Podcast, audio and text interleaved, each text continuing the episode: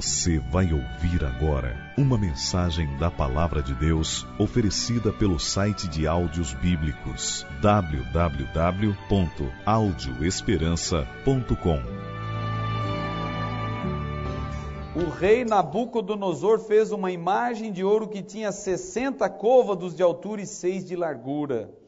Levantou na campina de Dura, na província da Babilônia então o rei Nabucodonosor mandou ajuntar os sátrapas, os prefeitos, os governadores, os juízes, os tesoureiros, os magistrados, os conselheiros e todos os oficiais das províncias para que viesse a consagração da imagem que o rei Nabucodonosor tinha levantado. E então se ajuntaram os sátrapas, os prefeitos, os governadores, juízes, tesoureiros, magistrados, conselheiros e todos os oficiais das províncias para a consagração da imagem que o rei Nabucodonosor tinha levantado. E estavam em pé diante da imagem que Nabucodonosor tinha levantado. E nisto o arauto apregoava em alta voz: Ordena-se a vós outros, ó povos, nações e homens de todas as línguas, no momento em que ouvirdes o som de trombeta, do pífaro, da harpa, da cítara, do saltério, da gaita de fole e de toda sorte de música, vós prostrareis e adorareis a imagem de ouro que o rei Nabucodonosor levantou. Qualquer que não se prostrar e não adorar será no mesmo instante lançado na fornalha de fogo ardente. Portanto, quando todos os povos ouviram o som da trombeta, do pífaro, da harpa, da citra, do saltério e de toda sorte de música, se prostraram os povos, nações e homens de todas as línguas e adoraram a imagem de ouro que o rei Nabucodonosor tinha levantado. Há um princípio que você não pode se esquecer ao estudar a palavra de Deus. Há uma verdade que você não pode deixar de entender logo cedo na palavra de Deus. A verdade só se torna verdade quando é 100%. 100% de verdade ou tudo é mentira. 100% de verdade ou tudo é erro. 100% ou nada. A Bíblia diz assim: ou você guarda os dez mandamentos, ou você não guarda nenhum. Não adianta nove, não adianta oito, ou você reverencia, respeita e honra os dez, ou não vale. Você está notando? Esse capítulo da Bíblia, ele traz à tona uma das grandes lutas, uma das grandes dificuldades. Nesse capítulo você vai ver o paganismo e o cristianismo. Você vai ver o compromisso, você vai ver pessoas frouxas. É interessante que Nabucodonosor é um rei que ele está distorcido, ele tem um problema. Nabucodonosor está com uma visão equivocada. Quando você estuda a Bíblia, Daniel, ele apresenta, no capítulo 2 de Daniel, apresenta a estátua do sonho. Nabucodonosor teve um sonho e ele recebeu este sonho porque Deus quis mostrar a este monarca o futuro.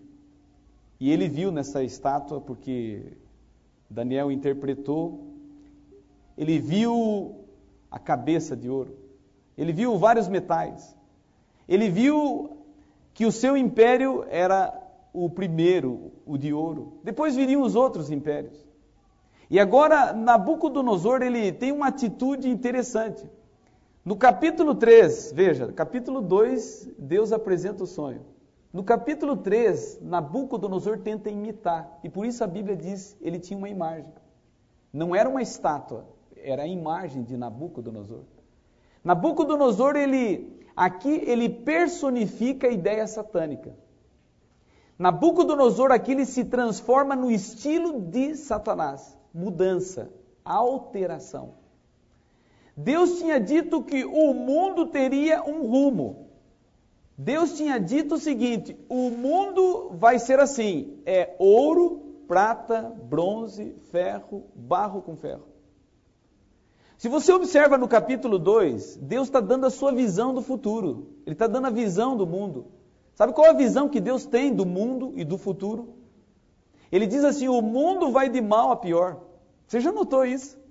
Observou os metais da estátua? Ouro, prata, bronze, ferro, barro. Vai decrescendo, vai perdendo valor, vai perdendo importância. É assim o mundo. Cada vez mais vai regredindo, vai se tornando pior.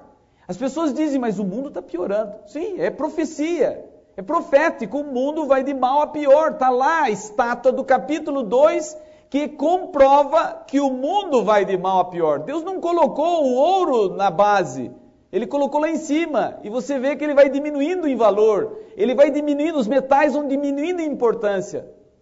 Aí Nabucodonosor ele diz: não, não. Nós vamos mudar isso. O mundo não vai de mal a pior. E aqui vem a ideia de Satanás. Essa é a ideia satânica. Por isso que Nabucodonosor aqui ele é usado pelo inimigo. Ele diz assim: o mundo vai do bem para o melhor. A cabeça é de ouro. Tudo vai ser de ouro. Tudo vai estar forte. Tudo estará é, revestido do ouro. Agora, algo interessante. Quando você estuda o capítulo 2, você descobre que a estátua que Deus trouxe em visão para este monarca, ela tem o ponto mais frágil nos pés. E eu gostaria de lhe dizer que os pés, a base, veja, os pés, a base, ele tem que ser forte. Não há nenhum metal sólido nos pés. Não. É o contrário. Nos pés existe dois tipos não é, de coisas: barro com ferro. Não consegue se misturar, então não há solidez. Olha só, a estátua do sonho que Deus deu a Nabucodonosor, ela está mostrando que está frágil, a estátua fraca, porque qualquer coisa derruba. É assim com o mundo. O mundo ele está por um fio. Qualquer vento derruba. Quem está baseado em princípios do mundo cai. Um casamento baseado em princípios mudando desmorona. Uma empresa baseada em princípios do mundo, ela fale, ela não, não progride, não vai para frente, porque o mundo é frágil. Agora Nabucodonosor diz: não, não, vamos mudar isso aí, nós vamos pôr metais em tudo: cabeça, tronco, quadril, coxas, perna e os pés. Vamos criar força. É interessante que Satanás ele vai alterando. Se você vê as duas estátuas, vai ver que elas não são totalmente diferentes. A cabeça é de ouro. A cabeça de ambas é de ouro. Notou? A da estátua dos sonhos que Deus deu a Nabucodonosor e a estátua que Nabucodonosor construiu. Ambas são de ouro. É certo que vai mudar um pouquinho aqui, agora vem a arte satânica, mistura. E a mudança, ela é impressionante. Por que, que ele colocou o ouro? Por que, que ele pôs o brilho do ouro? Porque Satanás, ele quer tirar uma figura importante quando ele coloca o brilho do ouro. Sabe o que ele quer tirar? Com a mistura. Sabe o que ele quer omitir? Ele quer omitir a pedra que atinge a estátua. Porque a visão que Deus deu a Nabucodonosor, ela não para aí. Ele viu toda aquela estátua, todos aqueles metais, mas de repente, porque o mundo vai de mal a pior, uma pedra lançada sem auxílio de mão atinge o pé da estátua e ela destrói, ela desmorona, ela é aniquilada, ela vira pó e vai embora, e a pedra se engrandece. A pedra representa Cristo. A Bíblia diz: Cristo é a pedra. A pedra é Cristo e Cristo é a salvação. O mundo que vai de mal a pior, ele tem uma solução. É a pedra que atinge a estátua e ela traz a solução, ela traz a vida para este mundo. Agora interessante. Nabucodonosor não colocou nem que de ouro uma pedra na base da estátua. E por quê? É o que eu estou te dizendo. Ele quer tirar Jesus. Satanás tem um problema com Cristo. Isso é um problema antigo. Eu estou falando a você que ele não aceita Jesus. E ele tenta tirar o nome de Cristo. Foi assim com Adão e Eva. Ele disse: Adão, o que, que Deus te disse? Deus me disse isso. Não é, isso não é verdade. É isso que ele tem dito para as pessoas. O que Deus tem dito sobre a morte? Não, Deus diz que a morte é parte agora do ser humano. O homem é mortal. Aí vem Satanás e diz: Não, o homem não é mortal, o homem é imortal, vou te provar. Eu vou te dizer: vai lá consultar os mortos. E Satanás, ele sempre tenta tirar Cristo, palavras de Cristo. E se você observar na sua vida, você vai descobrir que as suas maiores tentações residem em acreditar e respeitar o que Cristo diz ou não. Porque Satanás está tentando tirar isto, tentando tirar o brilho de Cristo. Agora, ele tenta de várias formas. E na Campina de Dura é algo impressionante. Tinham três coisas. Tinha o trono de Nabucodonosor. Ali está o maior monarca do mundo. É, a Babilônia foi um império universal. Nós não podemos entender tudo que este império teve, mas foi um império tremendo. Babilônia foi uma cidade impressionante. É, ali estava o trono do homem mais poderoso do mundo. Ele tinha mais poderes que qualquer governante dos nossos dias. Nabucodonosor era o comandante do mundo civilizado. Ao lado estava a imagem, uma imensa imagem de quase 27 metros de altura, de puro ouro. Agora imagine, se ele tinha tanto ouro para colocar numa estátua de 27 metros, imagina quanto ele tinha de reserva. Poder, está notando? Tem força. Agora, não era só essas duas coisas, não era só o trono e a estátua.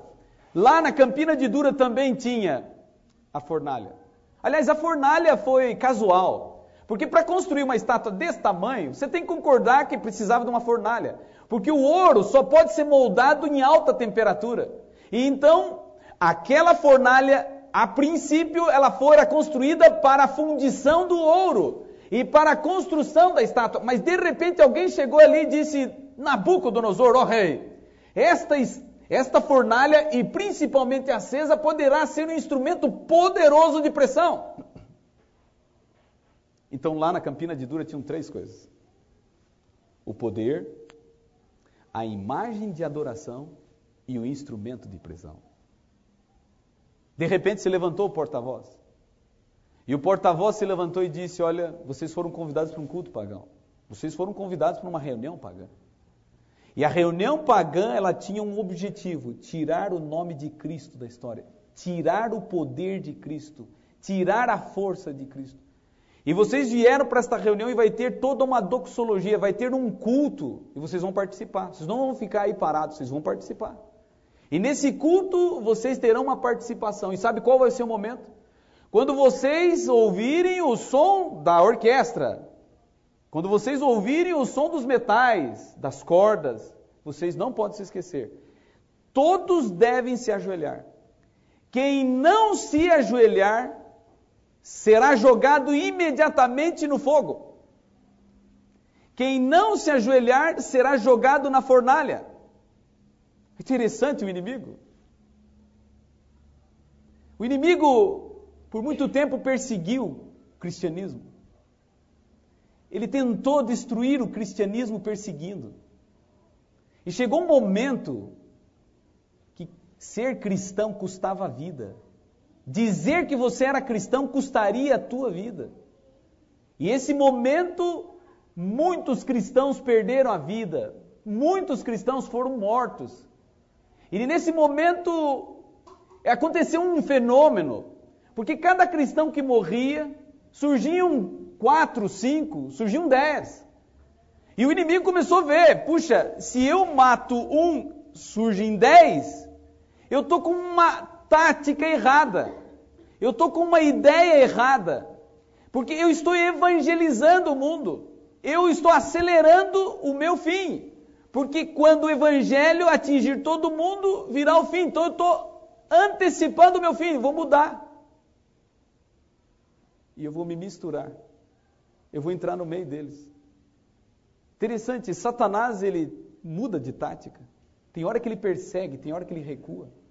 Na Campina de Dura houve pressão. E se vão ser os dois lances, ele vai recuar, ele vai pressionar.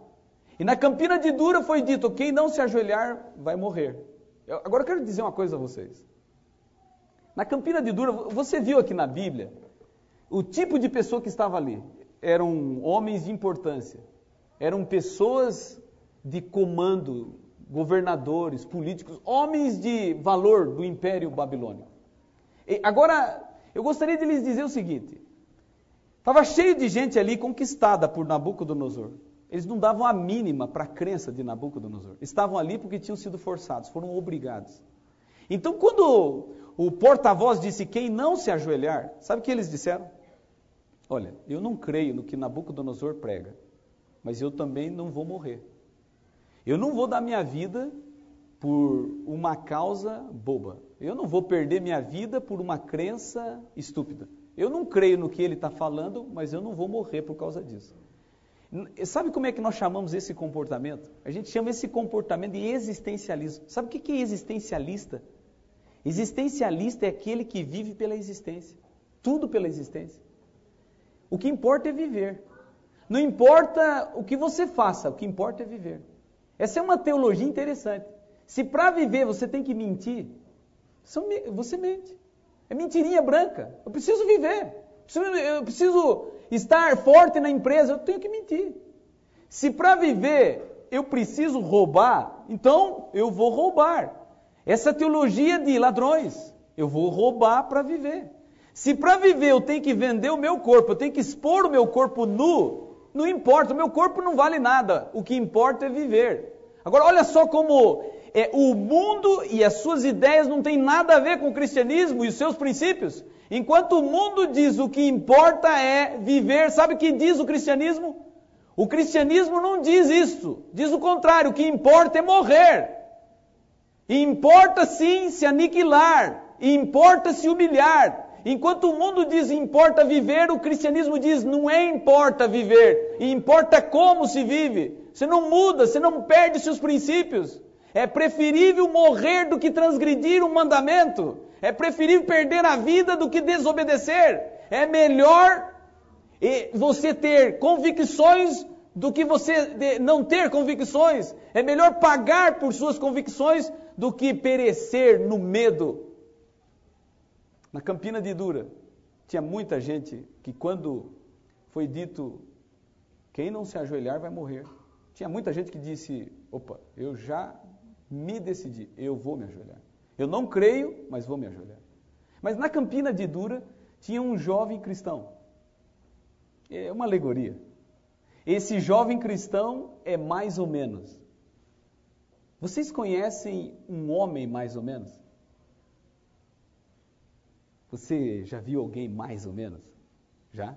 Por favor, é, não fique agora apontando, né? Não diga, estou vendo. Nós estamos gravando esse programa no auditório, numa igreja, e eles correm o risco agora de querer apontar. Estou vendo, ó.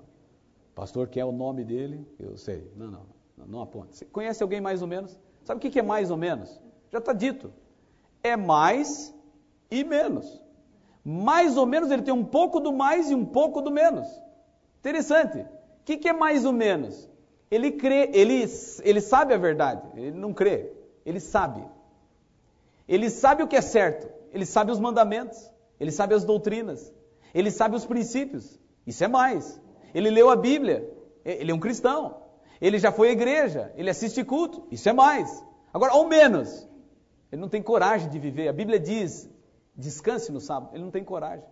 A Bíblia diz: não adulterarás. Ele não tem coragem. A Bíblia diz: você não deve comer comida imunda. Ele não tem coragem.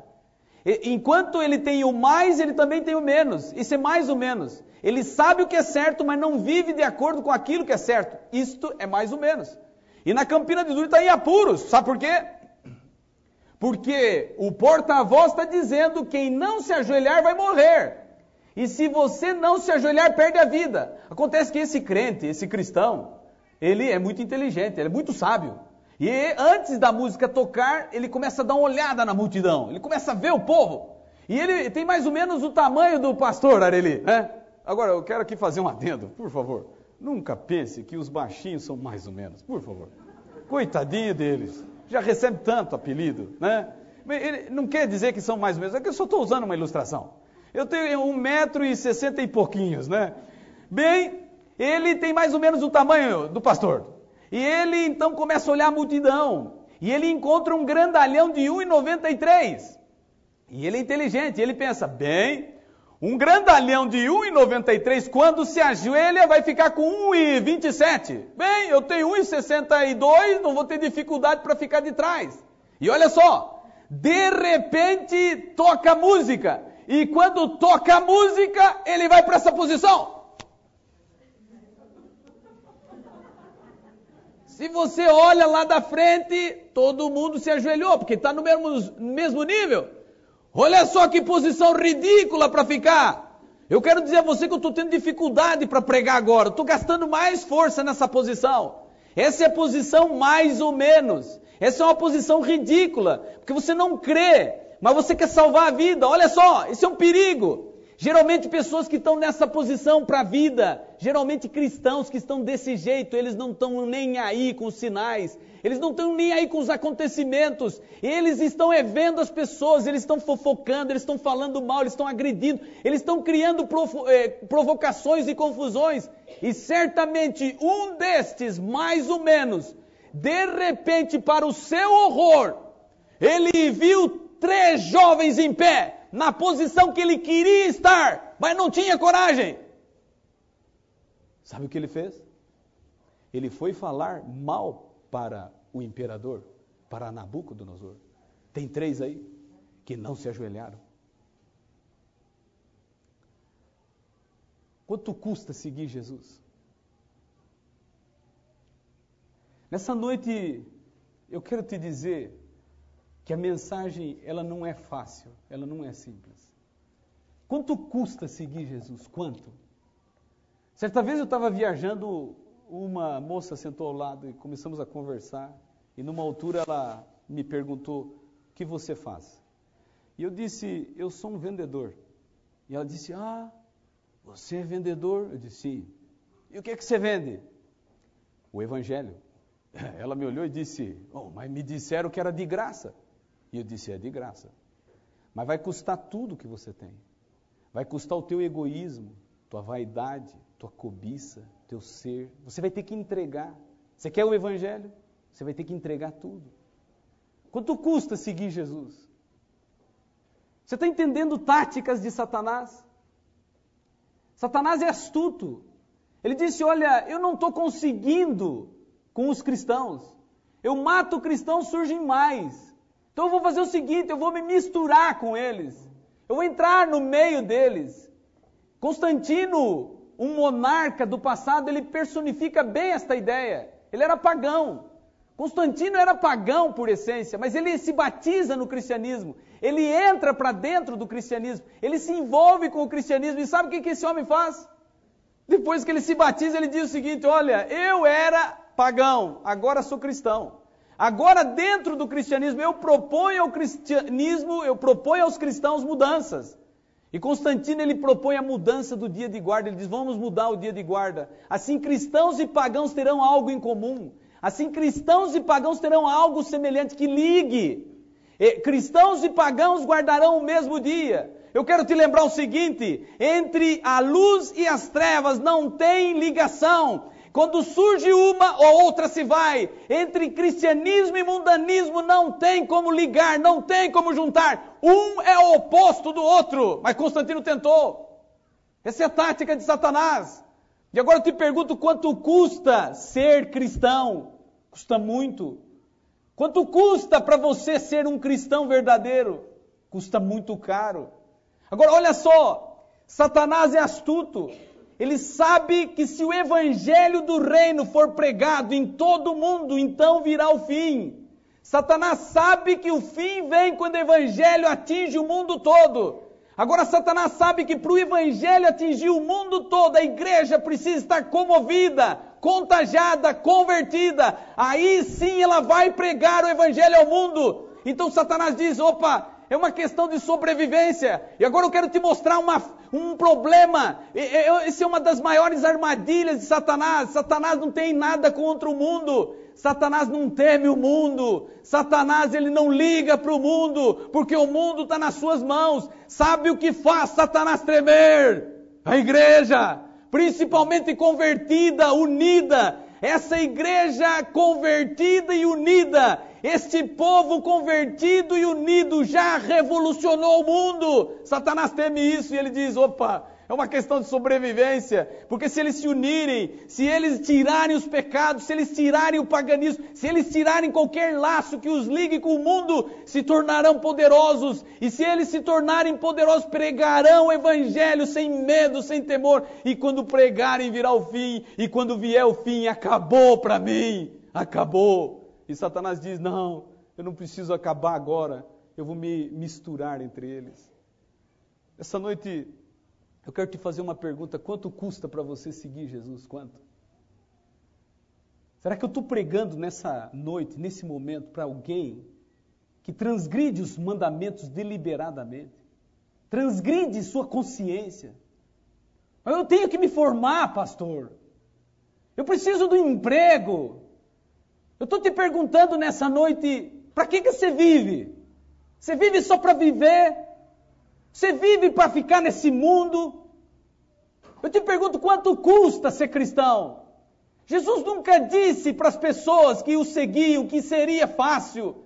Jesus nunca iludiu ninguém. Satanás é quem ilude. Jesus não ilude, ele não mente. Ele disse: Olha, a raposa tem o seu covil, os pássaros o ninho, mas o filho do homem não tem aonde reclinar a cabeça. Ele não mentiu para os discípulos, ele não disse que daria glórias, ele não disse que daria honra, ele não disse que os que o seguiam teriam tronos nesse mundo. Você está entendendo?